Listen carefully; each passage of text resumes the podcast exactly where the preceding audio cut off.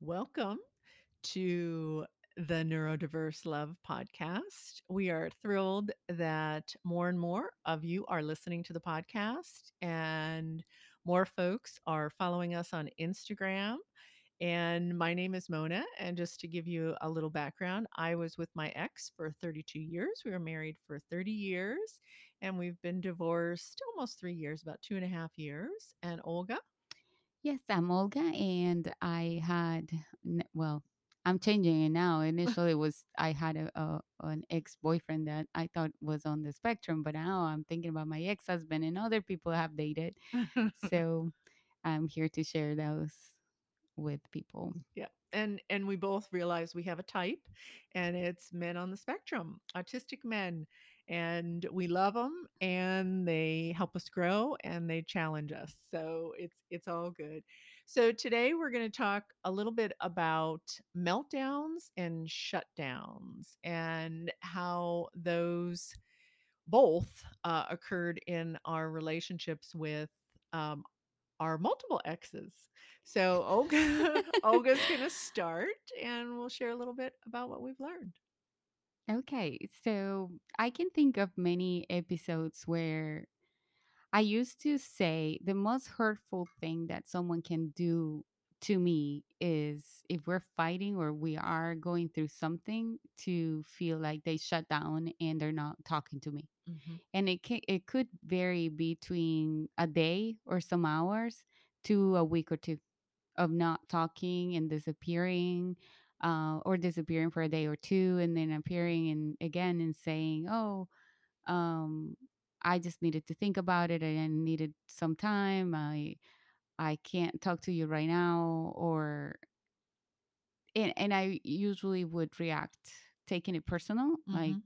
you know the, they hate me i mean you don't love me if you really can't sit down with me and process all of this and you're just shutting down and and going away Mhm. um, that to my brain says i don't want you Mm. and interpreting that that way is very hurtful and only later i learned that it wasn't about me it was about him processing whatever was was happening Yeah. and he needed he really needed that um that time and i can say all of them did the same thing to me even if i said it many times don't don't stop speaking to me right. that's just mean and rude and it's not in my head it wasn't part of how i envisioned relationships how are we going to process something and go through something if, if you're going to stop talking to me Right. That's just you know no acceptable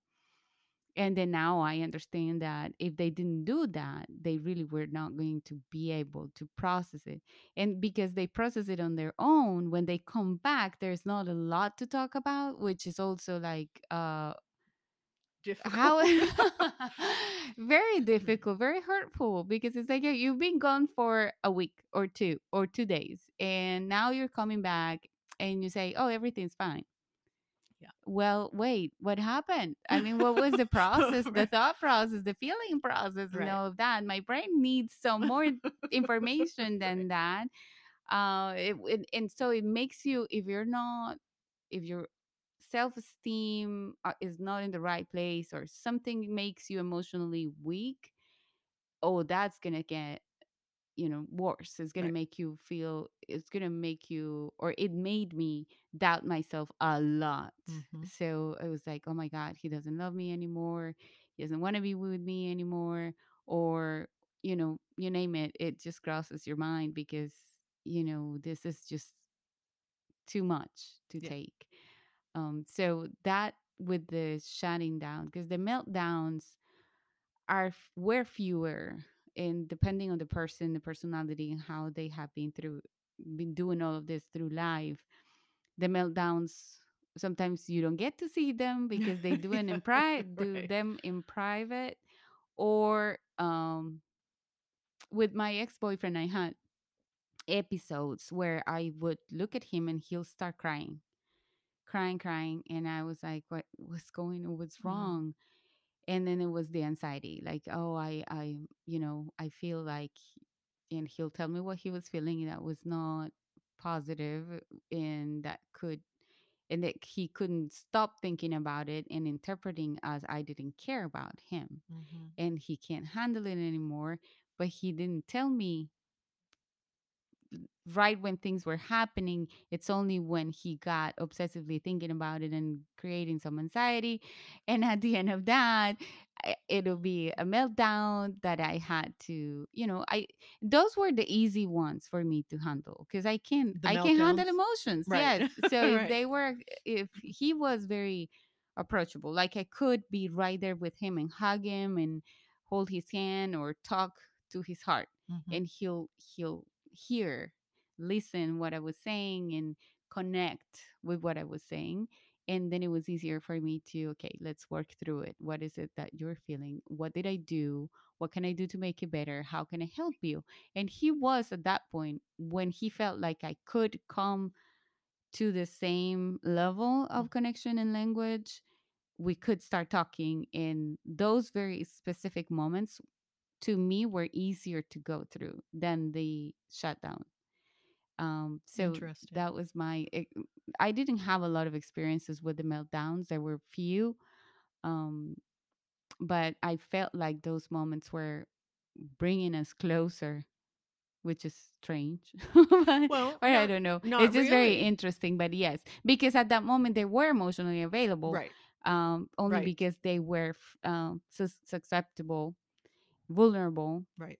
And you could connect at that level, and then after that it'll kind of go away Right. uh, for some period of time until they felt vulnerable again or and so it's like but i know you're capable it's very confusing yes, also because like i know you're capable of that connection that vulnerability but it has to get to an extreme point not before that Right. and then i feel like is really not connecting with me in the na- in the daily basis and it's not how i feel every day which is that is when women or partners are gonna feel neglected and like i it does is confused Right. because of how things work so that has been my experience with those Yeah, and that's the emotional reciprocity. What you're saying just resonates so much with me.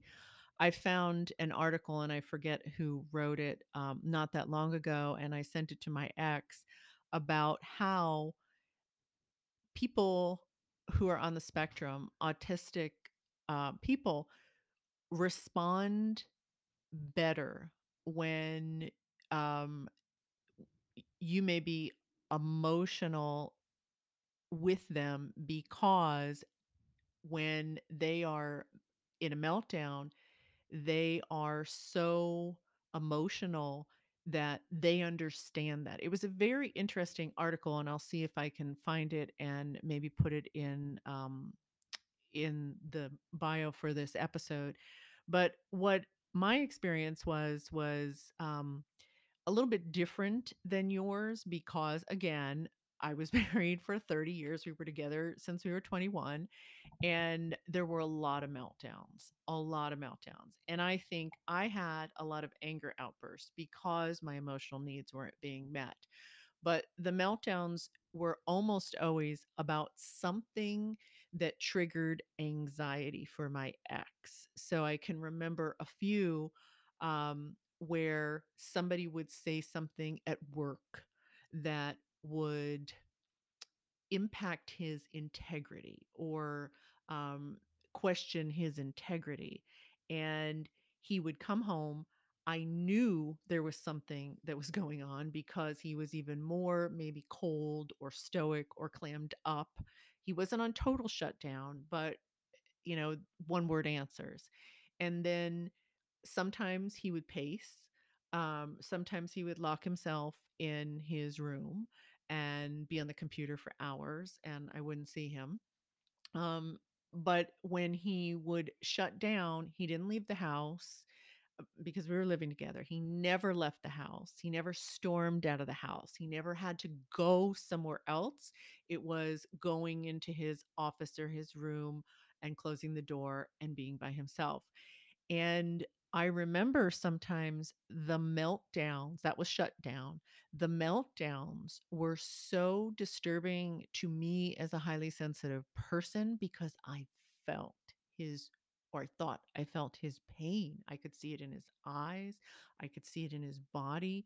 I could hear it in the tone of his voice. I mean, I picked up everything after you're with somebody for 32 years, they almost become a part of you. And I remember that when he got that way, oftentimes the only thing that would get him down a few levels was sex. And so oftentimes I would just lead him into the bedroom and we would have sex and that helped him calm down, but as soon as he got caught up in his thoughts again, he would perseverate and it would go around and around and around. And uh, another thing that helped him, he really liked, I call it petting.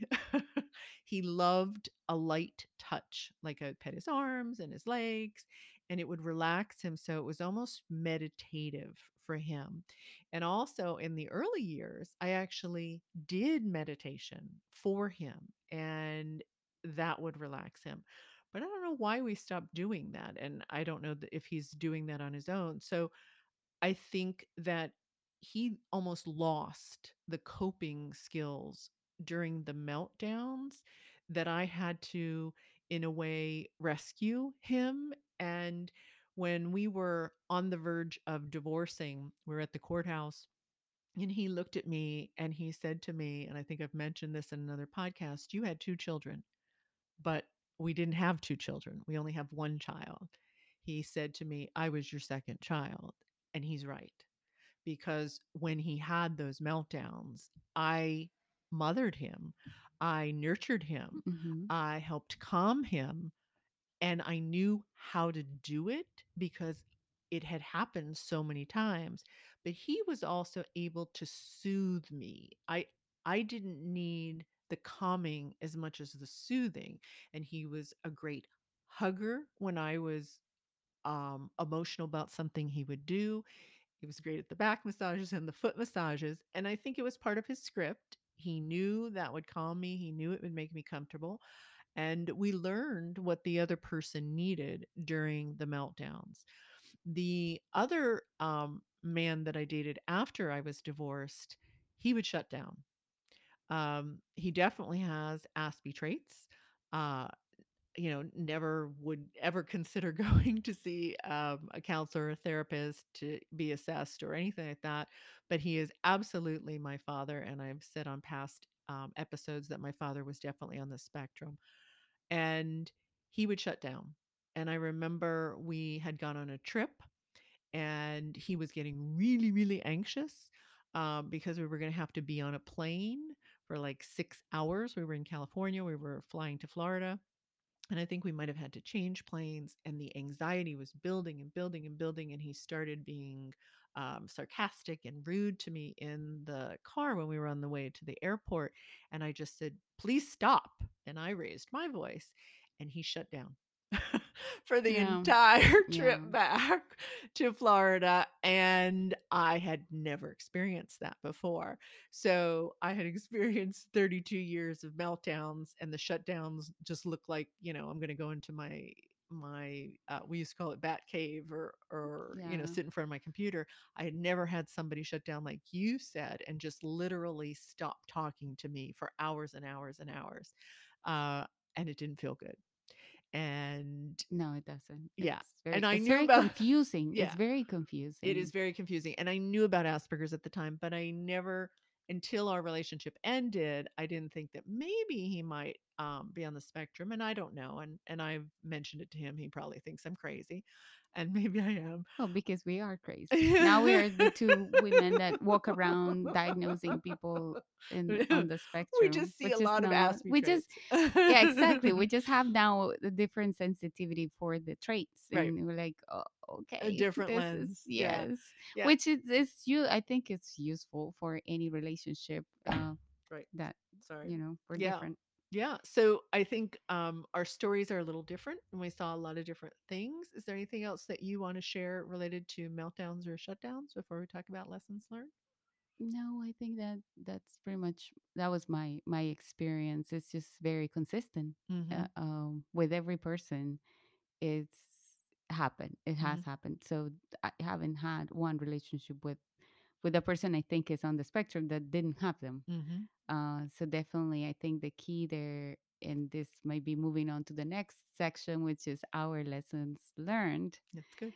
Um, that it is, I think it, it is easier to identify this from the beginning, Mhm. how they have the meltdowns and or they shut down, because you can put in place things to understand each other. I'm going into this, and so wait for me and don't take it personal. Mhm. Uh, the neurotypical person would need a heads up. You know, this is happening. I need time, Mhm. and then you'll be aware of and more respectful of that time or that need Right. uh, or if they don't tell you but they go into it to also not you know take it personal and wait until they're ready to come out and and talk about it and like you were saying before making the communication so effective that you don't need a lot of you know paragraphs or you know a long One item at a analysis but it might be short phrases where okay so this is what happened this is how i felt and this is the outcome and what are we doing from now on? What hurts you? What made you go into the the meltdown or the shutdown uh, or my question is always, and this has been something just natural because how I am, I always ask them when you are in the middle of the meltdown, not with these words, Right. but like when you're in the middle of that crisis, When you're crisis or feeling like when you're feeling like this, is it okay for me to approach you and try Mhm. to help you emotionally? Like, you know, Mhm. hold hands or take care of you or, you know, whatever it is. And most of them are okay with that, which I find again it's like something that's easier to deal with because of the vulnerability and how I can connect with Right. that. So, looking for those moments on the meltdowns and how to handle them, how to go through them respectfully in how they want to be, um, you know, touched or helped Mhm. and through it it's important and it'll save a lot of energy a lot of emotions a lot of frustration and feel and taking things personal and a lot of hurt so that that's my biggest lesson I would agree with everything that you said. Uh, with the man that I was dating after my divorce, whenever he had these meltdowns, and I remember several meltdowns where um, he had left his our clothes in the dryer and um, the laundry room closed at a certain hour and we were watching a movie and he didn't realize that the laundry room had closed at a certain hour because he'd just moved into the condo that he was living in and he went to go get the clothes and the door was locked and he couldn't get in. He came back from the laundry room so wired. He just he was so he was having a meltdown and it was about a half hour before he could bring himself down and we were new in the relationship. I didn't know what to do. So I just kind of kept my distance and sat on the other couch and I'm like, it's not a big deal. We'll get it in the morning. It's okay. If it's wrinkled, we'll just put it back in the dryer. It's okay. But no logic even would bring him down. I didn't know how to handle that. And then I remember another time he had um, spilled a glass of red wine on my carpet. And I'm like, no problem. I have resolve. I'll clean it up. He got so wound up, he went into a major meltdown because he wasn't perfect. Those were two examples where he wasn't yeah perfect and he just lost control. I didn't know what to do with that because with my ex husband, I would have had sex or we would have hugged or something different. because you already had a code for right, everything right, so that was easier to handle. That's why i'm saying this is one of the very difficult if you're not creating that code that okay this is what happens. This is the the, the flow chart you're right, gonna go through right, when when i'm going and and it's so um easy to anticipate that these things are gonna happen not when they're gonna happen but that they're going to happen right. and and if you have the two or three or four things that help them Right. it has to be easier to handle them that when you're getting to know the person and just getting to Right. identify those moments but you definitely we need to do that early in right. the relationship Right. And now and now I I think I'll look at things through a different lens. And what I realized um was I said to him, "Do you need a hug?" And he goes, "No, don't come near me."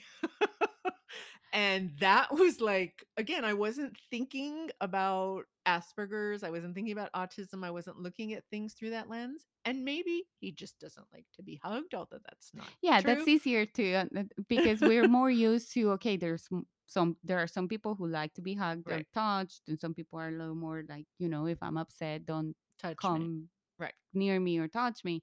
So we that was easier to understand than than you know the whole analysis of oh those traits are part of this and that and that's a bigger picture and it's more difficult to do but at least we have some survival things that still right. come come naturally even when we don't understand what's happening Right, especially if if we now know we're attracted to folks uh, to men on the spectrum.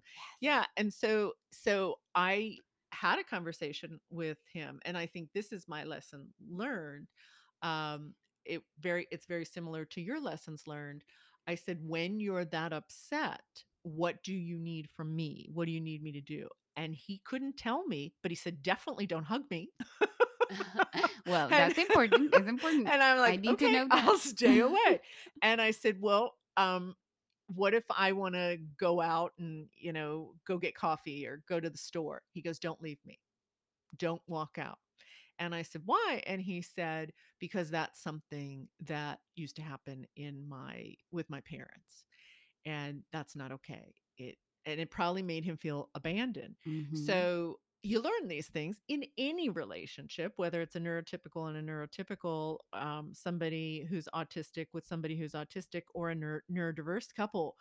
But the thing is, I think in a neurodiverse relationship, and this is a big lesson that I learned after 32 years and dating lots of men, I guess, on the spectrum or with Aspie traits, is that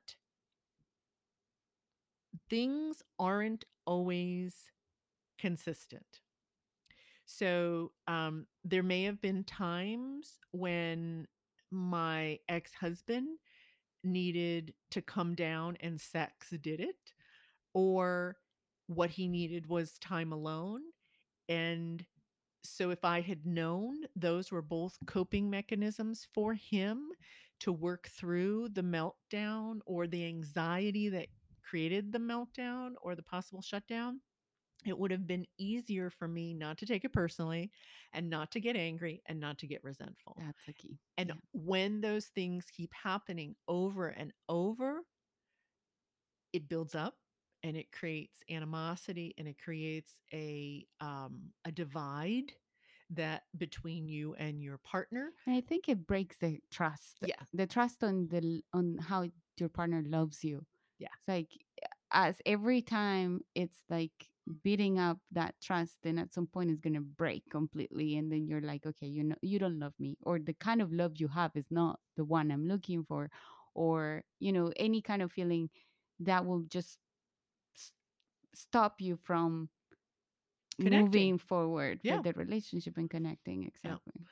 um and and i think we have similar lessons learned and i i think it's it, we're learning and and i think our audience hopefully is getting this that we're learning as we talk to each other um i am the reader between us and then i share things both with my ex and with olga I love learning not just about everything about autism spectrum disorder, but just I have 3 degrees. I love learning and Olga does too, I know, but I'm the one doing most of uh, or a lot of the reading. But I love sharing the lessons that we learned and our experiences so other people don't feel like they're the only ones that are experiencing these challenges.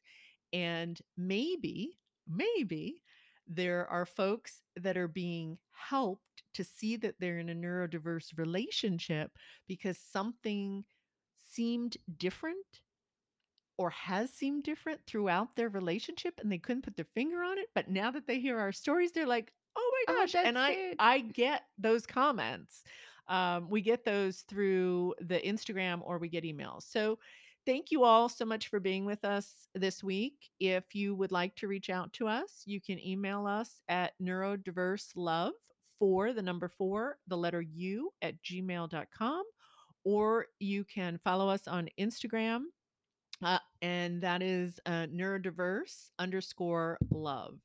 We look forward to chatting with you again next week and hope you all are having a great day and you have a great week. I'm Mona. And I'm Olga. Thank you all. Bye bye. Bye.